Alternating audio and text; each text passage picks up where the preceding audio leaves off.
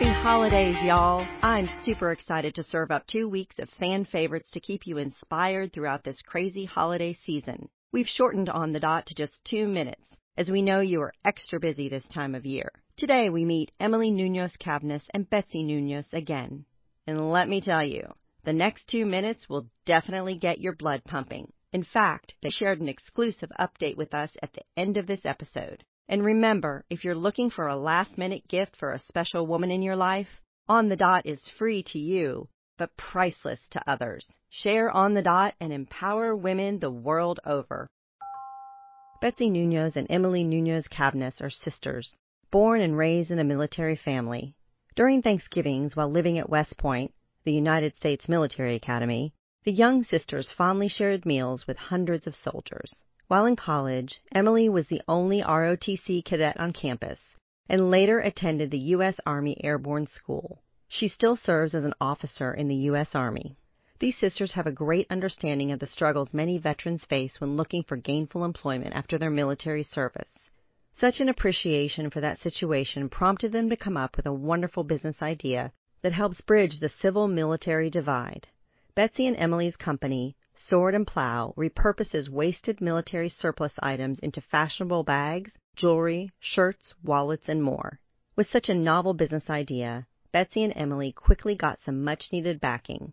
After winning a three thousand dollars grant, the sisters turned to crowdfunding site Kickstarter with the goal of raising twenty thousand dollars in thirty days. Within a mere two hours, they reached their goal, and eventually one thousand plus backers pledged more than three hundred thousand dollars to get Sword and Plow up and running. But here's the really cool thing about the business. By incorporating veterans into every stage of the business, as designers, managers, sewers, quality control experts, and even models, the company empowers veteran employment and brings public awareness to veteran issues. Their leather products are produced by a small veteran-owned family business. Even their fulfillment center is veteran-owned. Additionally, ten percent of Sword and Plow's profits are donated to veteran initiatives.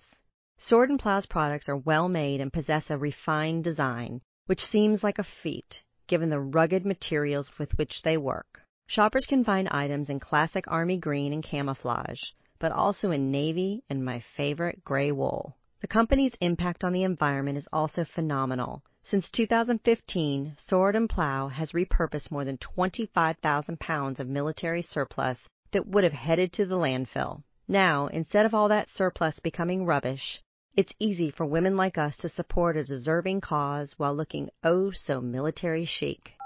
In the ten months since we originally featured Emily and Betsy, these two incredible women used their Sword and Plow business to repurpose more than ten thousand additional pounds of military surplus, bringing the total of recycled materials to a whopping thirty-five thousand plus pounds total.